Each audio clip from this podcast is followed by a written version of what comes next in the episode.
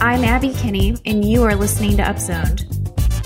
Got my bus pass, finna ride first class streetcar downtown with the fine ladies and the peeps are. OG's head, don't hurt nobody. Look at this damn clean, got my fit Hello, everyone, and thank you for listening to another episode of Upzoned, a show where we take one big story from the news each week that touches the Strong Towns conversation and we upzone it. We talk about it in depth.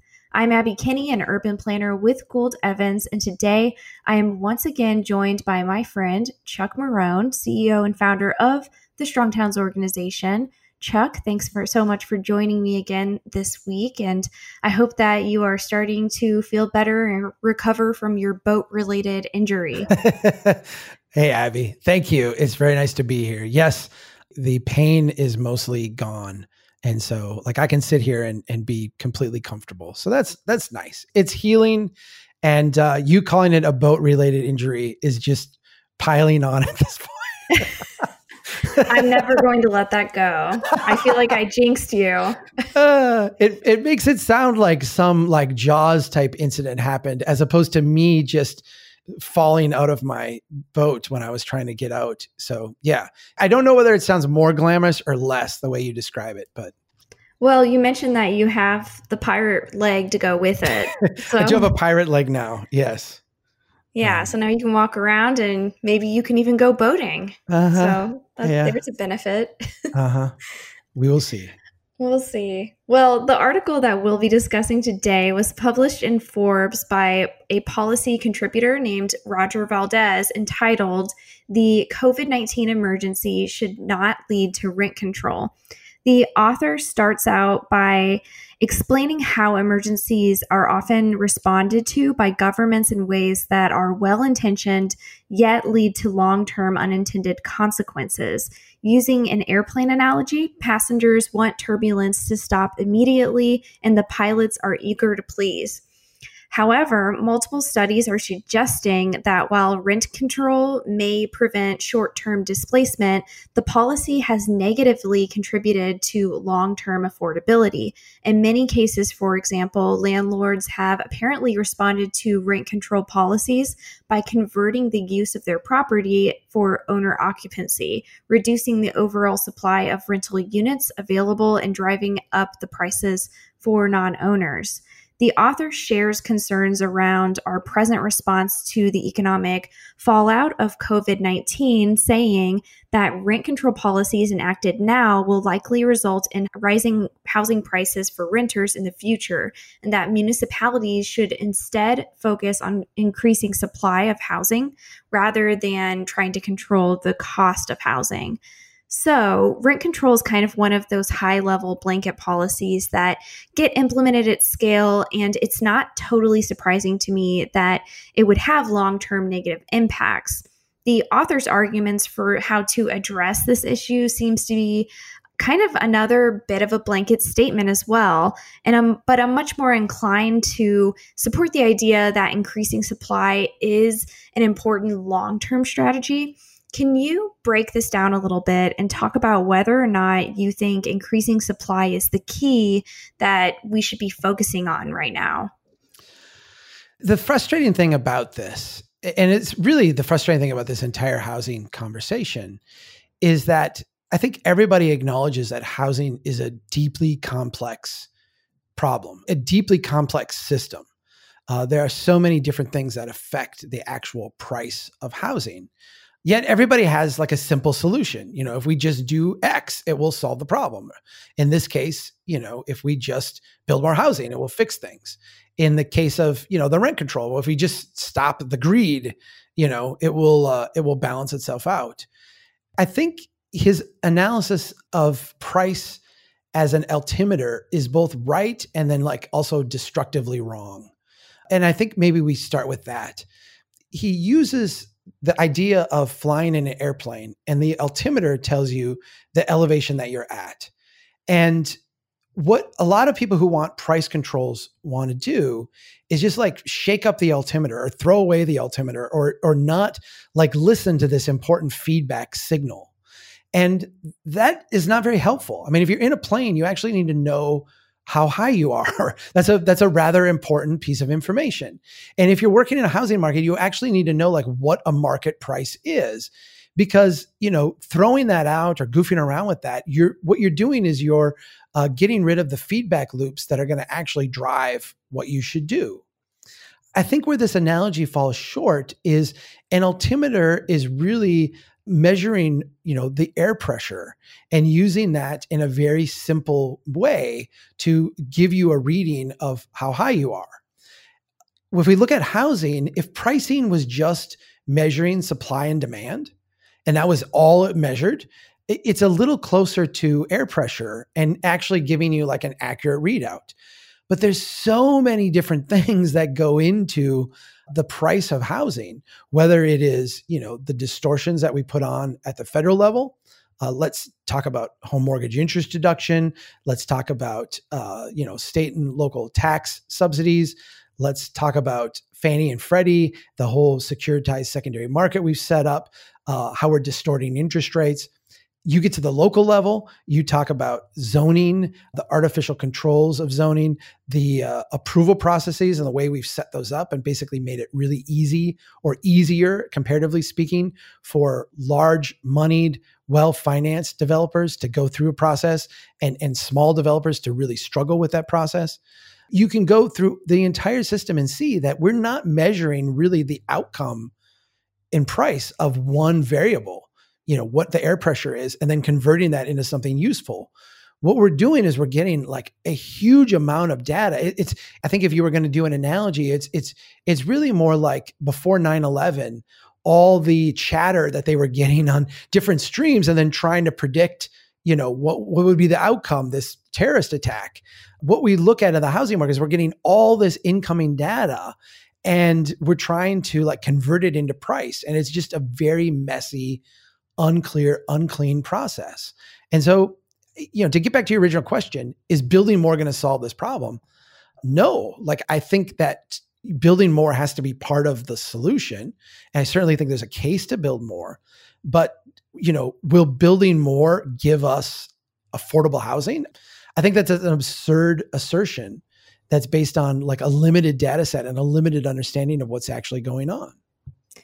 Yeah, I couldn't agree more. The housing market is very complex and nuanced, and the macro and microeconomic scales have a lot to do with what is happening locally in your housing market, wherever you are. So, we don't necessarily have a pure free market that enables us to apply simple supply demand policies to it. Distortions are created by municipal policies and laws, as well as through financial practices and realities within the development industry.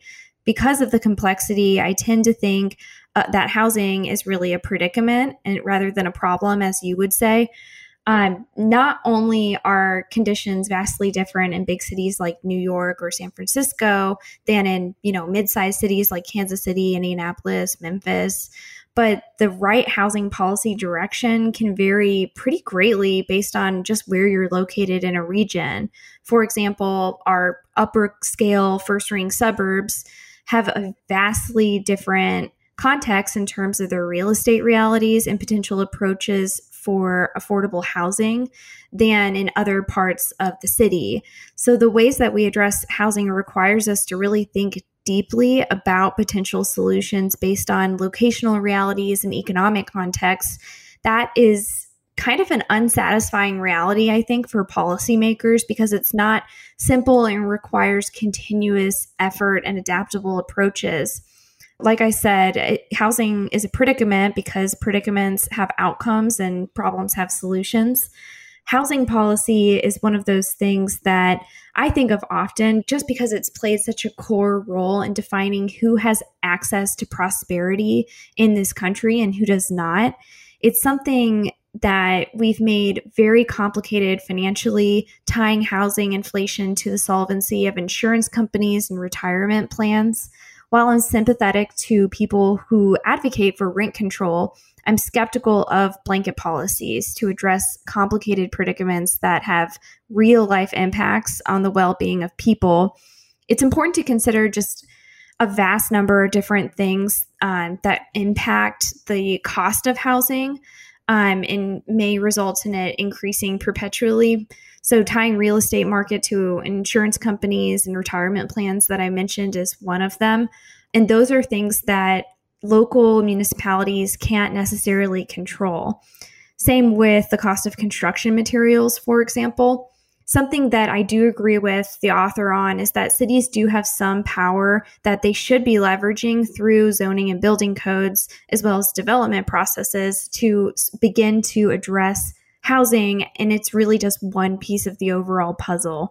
So, just a couple of things that come off in my head is that zoning and building codes can lead to the necessity of building parking garages or elevators. So those costs are shifted to residential tenants, driving the rent upward. Minimum lot size standards partnered with parking standards restrict missing middle houses like duplexes and walk up apartment buildings that are historically built on small lots with little or no parking spaces. One thing that can be challenging from a regulatory standpoint is the requirement for large scale apartment projects to be mixed use and activating the first floor with some sort of retail space. So the intent is sound, but if the developer can't lease the first floor to a commercial tenant, the risk is essentially passed off onto the residential tenants. Um, so that drives rent upwards. And then, of course, there's also the development process in general the more expensive and complicated your process is, the more risk developers face. So, this is especially true for small scale developers who can't afford to overspend on legal or other professional fees, as well as fees that are required by the city. So, having an expensive development process is likely going to push small scale developers out of your city that may not seem to impact the supply of housing, but over time, that certainly does. So, just you know, long story short, local housing policy and zoning, that's where my perspective starts on the topic. And from that lens, it's really important to recognize the value of supporting a diverse housing portfolio in a community and legalizing and supporting it. And this means that, you know, we have diversity of type as well as diversity of ownership models, age and condition. There's so many simple fixes to development codes that local leadership should be supporting if they are concerned about what they can do about affordability and housing diversity. But I will add that I'm not confident that the perfect development code is going to automatically result in housing affordability, just like building more supply is not necessarily going to result in housing affordability. I think they're just a part of a bigger puzzle. I had a class on housing affordability in, in graduate school.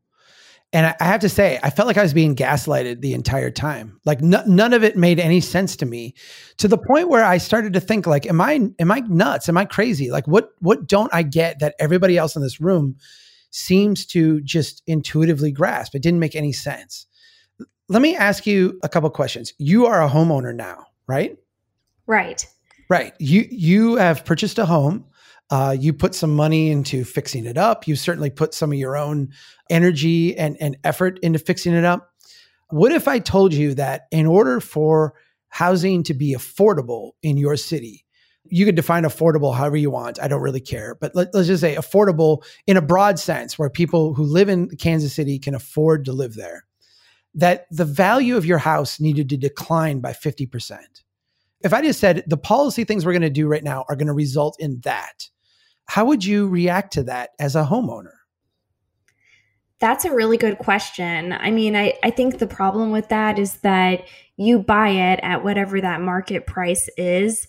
The thing that is tricky about you know buying a house is that everybody has some sort of ownership in the cost of housing going up forever to make it a return on their investment which i think is a little bit I, I just think it's misguided because my question has always been how is that even possible for the cost of housing to go up forever?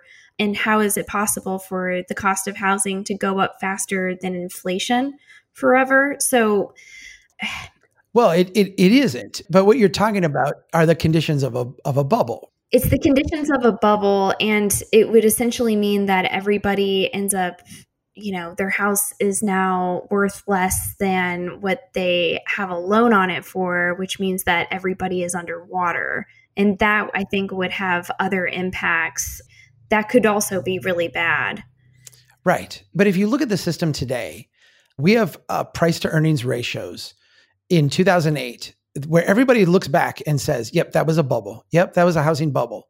The price to earnings ratios today are, higher in aggregate across the country and higher in the hottest markets than they were in 2008. And when you talk to people about it, they will make all kinds of statements about how we're just not building enough, it's not keeping up, prices are, you know, if we just built more or if we just did rent control or what have you. And the reality is is we have created a historic bubble. We've we've reinflated something that we called a bubble into something else that is an even bigger financial bubble. And I feel like everybody tries to like move around that and pretend that that's not true and come up with all kinds of reasons why that isn't the case.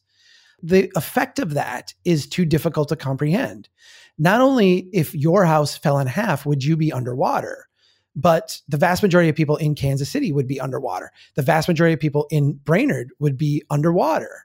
This would mean a huge deflationary spiral in housing. Great if you're affordable housing, if you're trying to get into it. Uh, horrible if you're trying to run a local government. Horrible if you're trying to create jobs, have an economy, uh, do what have you. We've created as part of you know smoothing out the volatility, to use the analogy from the Forbes article, we've got ourselves into a trap where if housing does not go up annually, our economy falls apart. Our economy just goes bad. It just starts to unravel. When we talk about affordable housing and people can't afford housing and should we build more? Should we put an apartment here? Should we, you know, ram this th- down people's throats? Should we create some statewide code that does this? To me, they're all dealing with the symptoms of the fact that we've created this underlying financial rubric that doesn't make any sense. It, it, it doesn't work long term. And so, like, I'm sympathetic to people who want to do rent control because I'm like, I don't know really how to fix this at the local level besides build some resilience against it. At the end of chapter five of my book, I say this exact thing. I'm like, this whole like river that we're swimming in, that's just this big flood of capital, it makes no sense. And because it makes no sense, all the policies that derive from it are not going to make any sense. The only thing you can do is start to buffer yourself as a community against it. And is rent control part of that? Maybe temporarily in some places. Are subsidies part of that? Maybe in some places. I don't know. The most, to me, effective way to start to build uh, a buffer against that craziness is to make your system as organically responsive as it can. We need to allow small homes. We need to allow bottom up development. We need to allow every neighborhood to evolve and adapt incrementally. We need to uh, limit the amount of hot capital flows coming into our community, distorting our underlying land values, distorting our underlying property values. And, and we need to try to inch our way towards a price to earnings ratio that would be not seven to one or eight to one, uh, but something historical like two to one, something closer to that, so that when this thing unravels, we actually have less far to fall. That seems a little apocalyptic to be saying it that way, but I actually think like that's that's the only thing that makes any sense to me, and everything else is kind of dealing with symptoms around the edges. Yeah, well, and I think, you know, to bring it back to just simply increasing supply, I start to think about uh, for whatever reason to me that looks like large scale big projects as a way of just increasing supply as quickly as possible. I think it's important to understand that new housing is likely going to be less inherently affordable than rehabilitation and reuse of existing buildings. And new construction is not only incredibly expensive but financing favors large scale development projects that result in those kind of like build it all at once to a finished state apartment projects. And if we're talking about rental housing, that's what we're probably going to get.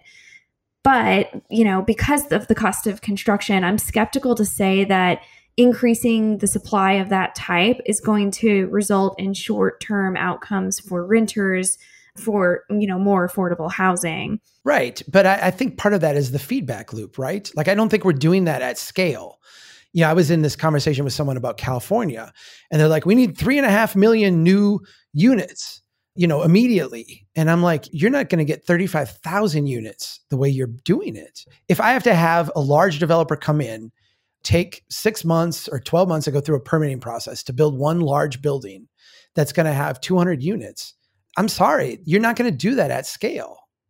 You know, like that's not going to solve anybody's problem. You agree with that or am I missing something? Yes, but the problem is, is that I think new housing units are much more likely to be a lower cost if they're the result of existing building stock that has been retrofitted. Some examples might include like an old corner building that has been reinvested in to create two new apartments, or a single family house that gets split up into two units, or even a garage or basement that's converted into an accessory dwelling unit. This approach increases the supply in a way that is more fractal and it's not as in bulk. So it's kind of harder to measure and control and do in a way that is really quick, potentially. So, Abby, let me break that down for a second because I think what you said is is profound, and I think it it has a deep economic consequence to it. So, let's say you have a house that's worth two hundred thousand dollars, and under the you know, market urbanist, Forbes dude uh, type of analysis. What we're going to do is we're just going to build Texas donut style housing. We're just going to, you know, mass produce housing as much as we can until the supply overwhelms the demand and prices fall. Under that scenario, which I don't think is possible, I actually think that that is itself we could get into why that's not going to work. But let's pretend that it did work that would mean that your housing price would fall from 200,000 to something below that, something affordable. We'd build enough housing till it became affordable. Your prices would fall. Instead, what you just said is, what if I took my $200,000 house and I invested 40,000 into it and got an accessory apartment or made it into a duplex or had a little rental unit? Well, now what's happened is that for your financing, you actually have a more valuable house. You're not underwater. Your housing value hasn't dropped. You actually are solvent. The local government is also solvent. Uh, they've not experienced this huge drop in value. The overall economy has not crashed because you've not defaulted on your mortgage. You don't have a deflationary spiral. And oh, guess what? You also have another housing unit that you can rent out at an affordable price. I don't see any other way that we build our way out of this mess without crashing the entire system other than to do it incrementally and organically at the block level. Exactly. So, by enabling multi unit houses and accessory dwelling units, I think that you could really likely increase the supply of housing in a way that actually benefits local owners and renters who and by the way the local owners could live on the same property as the tenant. I mean this is really not a new concept and it's sad that we're talking about it like it is.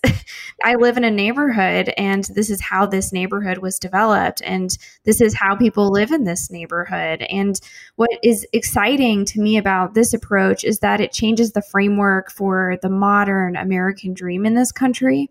Many people don't know that right now you can use conventional financing to purchase up to four units. So this means that home ownership is not limited to buying, you know, the prototypical single family house with a fence around it you can buy a duplex up to a fourplex. And if you're a renter today, imagine if you could purchase a two unit house or a house with an accessory dwelling unit to offset your cost of living um, and make long term ownership more feasible. And then also have a small accessory unit that is going to be more affordable than just brand new market rate housing.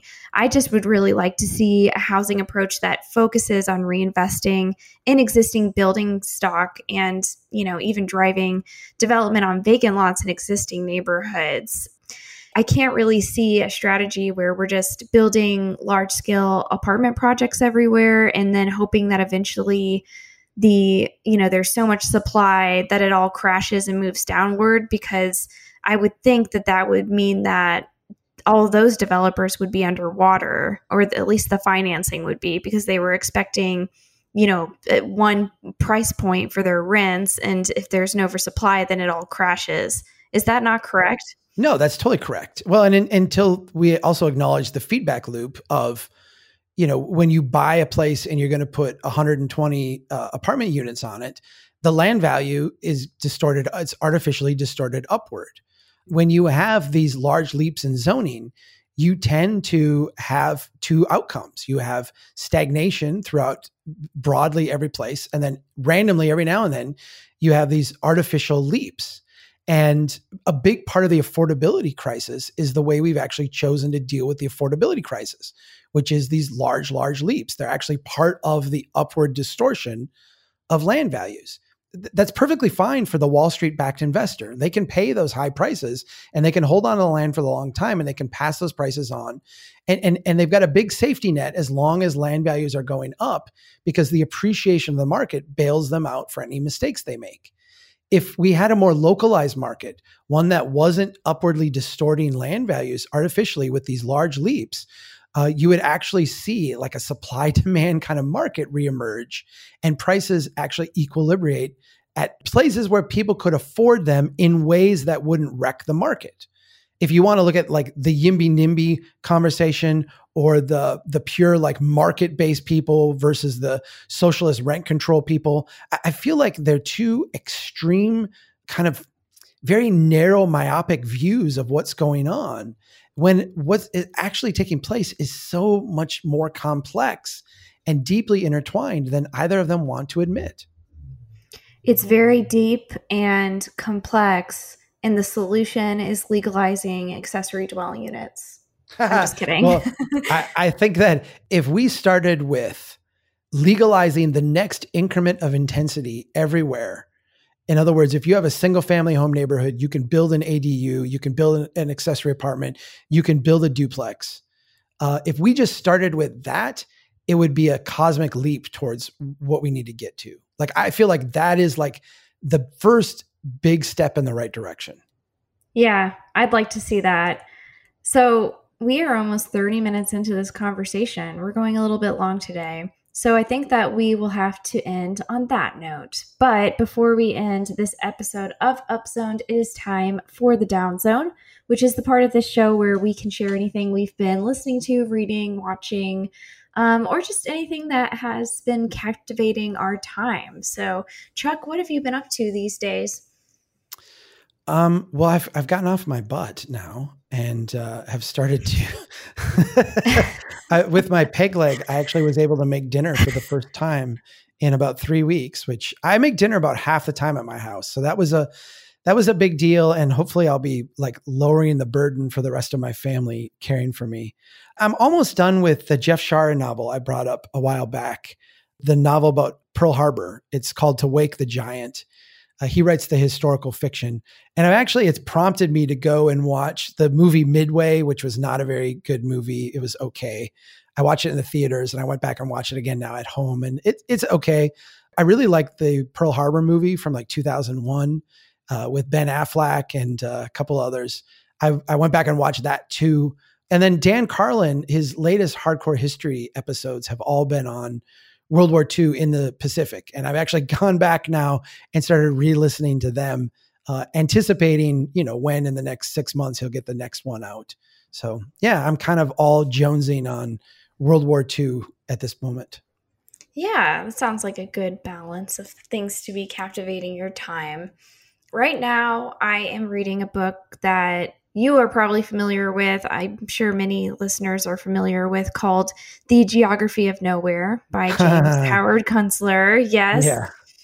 So, I guess for those who haven't read the book, the author writes about the effects of our modern city building practices in the United States that have and continue to develop contexts that degrade the public realm and create incoherent places so I'll admit that this book is kind of like a big heaping helping of confirmation bias for me, but it is really well written and provocative.